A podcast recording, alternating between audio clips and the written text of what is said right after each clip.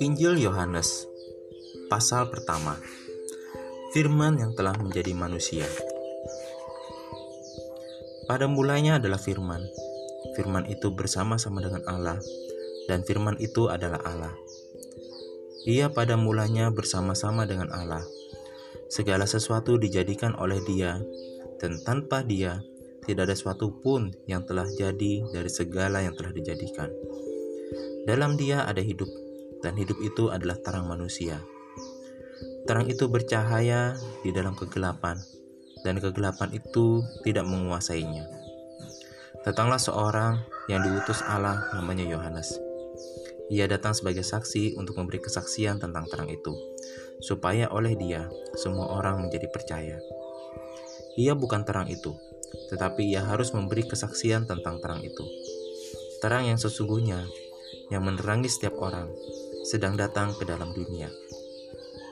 Ia telah ada di dalam dunia, dan dunia dijadikannya, tetapi dunia tidak mengenalnya. Ia datang kepada milik kepunyaannya, tetapi orang-orang kepunyaannya itu tidak menerimanya. Tetapi semua orang yang menerimanya diberinya kuasa supaya menjadi anak-anak Allah, yaitu mereka yang percaya dalam namanya. Orang-orang yang diperanakan bukan dari darah atau dari daging, bukan pula secara jasmani oleh keinginan seorang laki-laki, melainkan dari Allah. Firman itu telah menjadi manusia dan diam di antara kita, dan kita telah melihat kemuliaannya, yaitu kemuliaan yang diberikan kepadanya sebagai anak tunggal Bapa, penuh kasih karunia dan kebenaran. Yohanes memberi kesaksian tentang Dia dan berseru, katanya, "Inilah Dia yang kumaksudkan ketika aku berkata, kemudian daripadaku akan datang Dia yang telah mendahului aku, sebab Dia telah ada sebelum aku."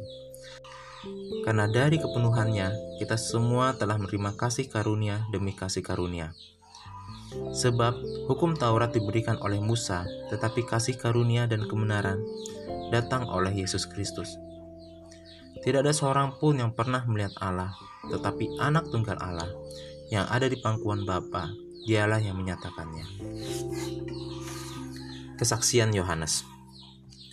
Dan inilah kesaksian Yohanes ketika orang Yahudi dari Yerusalem mengutus beberapa imam dan orang-orang Lewi kepadanya untuk menanyakan Dia, "Siapakah engkau?"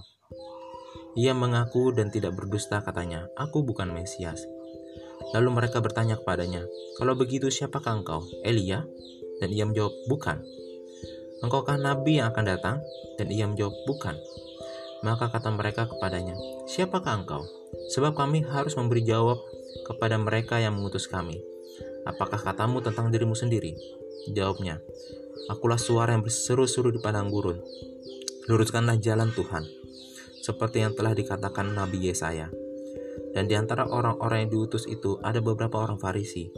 Mereka bertanya kepadanya, katanya, "Mengapakah engkau membaptis, jikalau engkau bukan Mesias, bukan Elia, dan bukan Nabi yang akan datang?" Yohanes menjawab mereka, katanya, "Aku membaptis kamu dengan air, tetapi di tengah-tengah kamu berdiri Dia yang tidak kamu kenal, yaitu Dia yang datang kemudian daripadaku. Membuka tali kasutnya pun aku tidak layak." Hal itu terjadi di Betania yang di seberang sungai Yordan, di mana Yohanes membaptis. Yohanes menunjuk kepada Yesus. Pada keesokan harinya, Yohanes melihat Yesus datang kepadanya, dan ia berkata, "Lihat Anak Domba Allah yang menghapus dosa dunia. Dialah yang dikumaksud ketika kukatakan, kemudian daripadaku akan datang seorang yang telah mendahului aku, sebab Dia telah ada sebelum aku. Dan aku sendiri pun mula-mula tidak mengenal Dia, tetapi untuk itulah aku datang dan membaptis dengan air, supaya Ia dinyatakan kepada Israel." Dan Yohanes memberi kesaksian, katanya, "Aku telah melihat Roh turun dari langit seperti merpati, dan Ia tinggal di atasnya. Dan aku pun tidak mengenalnya, tetapi Dia yang mengutus aku untuk membaptis dengan air telah berfirman kepadaku, jikalau engkau melihat Roh itu turun ke atas seorang dan tinggal di atasnya, Dialah itu yang akan membaptis dengan Roh Kudus. Dan aku telah melihatnya dan memberi kesaksian, Ia inilah Anak Allah." murid-murid Yesus yang pertama. Pada keesokan harinya, Yohanes berdiri di situ pula dengan dua orang muridnya. Dan ketika ia melihat Yesus lewat, ia berkata, "Lihatlah anak domba Allah." Kedua murid itu mendengar apa yang dikatakannya itu, lalu mereka pergi mengikuti Yesus. Tetapi Yesus menoleh ke belakang. Ia melihat bahwa mereka mengikuti dia, lalu berkata kepada mereka, "Apakah yang kamu cari?" Kata mereka kepadanya, "Rabi," artinya guru, "di manakah engkau tinggal?" Ia berkata pada mereka, "Marilah dan kamu akan melihatnya." Mereka pun datang dan melihat di mana ia tinggal. Dan hari itu mereka tinggal bersama-sama dengan dia. Waktu itu kira-kira pukul 4. Salah seorang dari keduanya yang mendengar perkataan Yohanes lalu mengikuti Yesus adalah Andreas, saudara Simon Petrus. Andreas mula-mula bertemu dengan Simon saudaranya, dan ia berkata kepadanya, "Kami telah menemukan Mesias," artinya Kristus. Ia membawanya kepada Yesus. Yesus memandang dia dan berkata, "Engkau Simon anak Yohanes, engkau akan dinamakan Kefas," artinya Petrus. Pada keesokan harinya, Yesus memutuskan untuk berangkat ke Galilea. Ia bertemu dengan Filipus dan berkata padanya, "Ikutlah aku." Filipus itu berasal dari Betsaida, kota Andreas dan Petrus. Filipus bertemu dengan Natanael dan berkata kepadanya, "Kami telah menemukan dia yang disebut oleh Musa dalam kitab Taurat dan oleh para nabi, yaitu Yesus anak Yusuf dari Nazaret."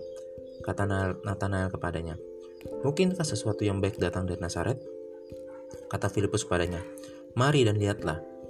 Yesus melihat Natanael datang kepadanya, lalu berkata tentang dia, "Lihat, inilah orang Israel sejati, yang tidak ada kepalsuan di dalamnya." Kata Natanael kepadanya, "Bagaimana engkau mengenal aku?" Jawab Yesus kepadanya, "Sebelum Filipus memanggil engkau, aku telah melihat engkau di bawah pohon ara." Kata Natanael kepadanya, "Rabi, engkau anak Allah, engkau raja orang Israel." Yesus menjawab, katanya, "Karena aku berkata padamu, aku melihat engkau di bawah pohon ara, maka engkau percaya. Engkau akan melihat hal-hal yang lebih besar daripada itu."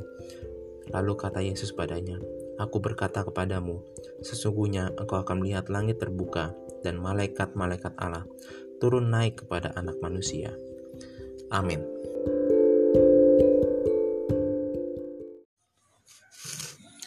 Injil Yohanes 2. Perkawinan di Kana. Pada hari ketiga ada perkawinan di Kana yang di Galilea, dan ibu Yesus ada di situ. Yesus dan murid-muridnya diundang juga ke perkawinan itu.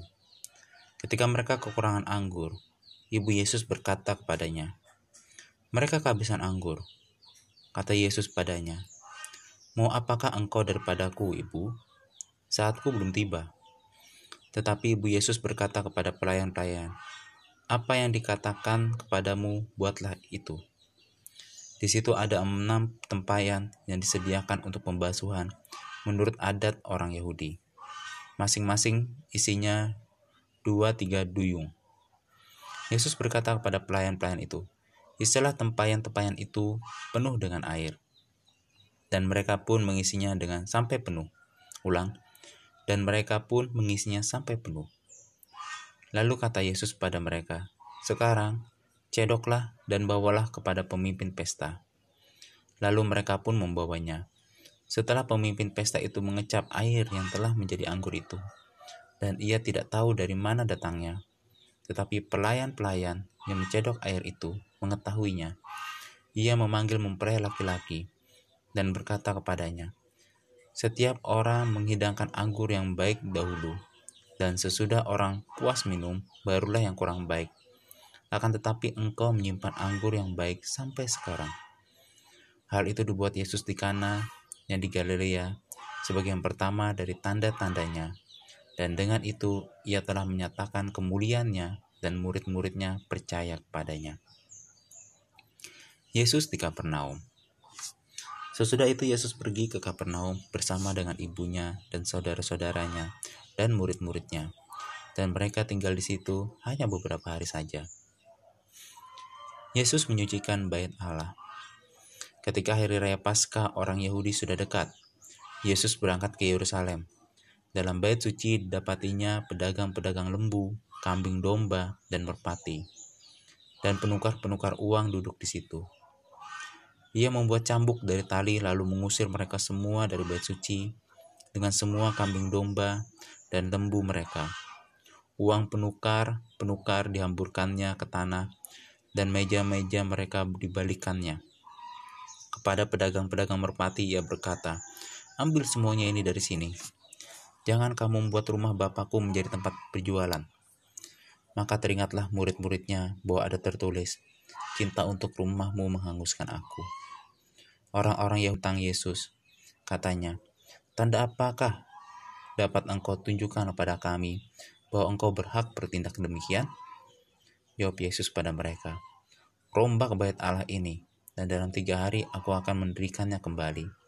Lalu kata orang Yahudi kepadanya, 46 tahun orang mendirikan bait Allah ini dan engkau dapat membangunnya dalam 3 hari? Tetapi yang dimaksudkannya dengan bait Allah ialah tubuhnya sendiri. Kemudian sesudah ia bangkit dari antara orang mati, barulah teringat oleh murid-muridnya bahwa hal itu telah dikatakannya, dan mereka pun percayalah akan kitab suci dan akan perkataan yang telah diucapkan Yesus. Dan sementara ia di Yerusalem selama hari raya Paskah, banyak orang percaya dalam namanya, karena mereka telah melihat tanda-tanda yang diadakannya. Tetapi Yesus sendiri tidak mempercayakan dirinya kepada mereka, karena ia mengenal mereka semua. Dan karena tidak perlu seorang pun memberi kesaksian padanya tentang manusia, sebab ia tahu apa yang ada dalam hati manusia. Amin.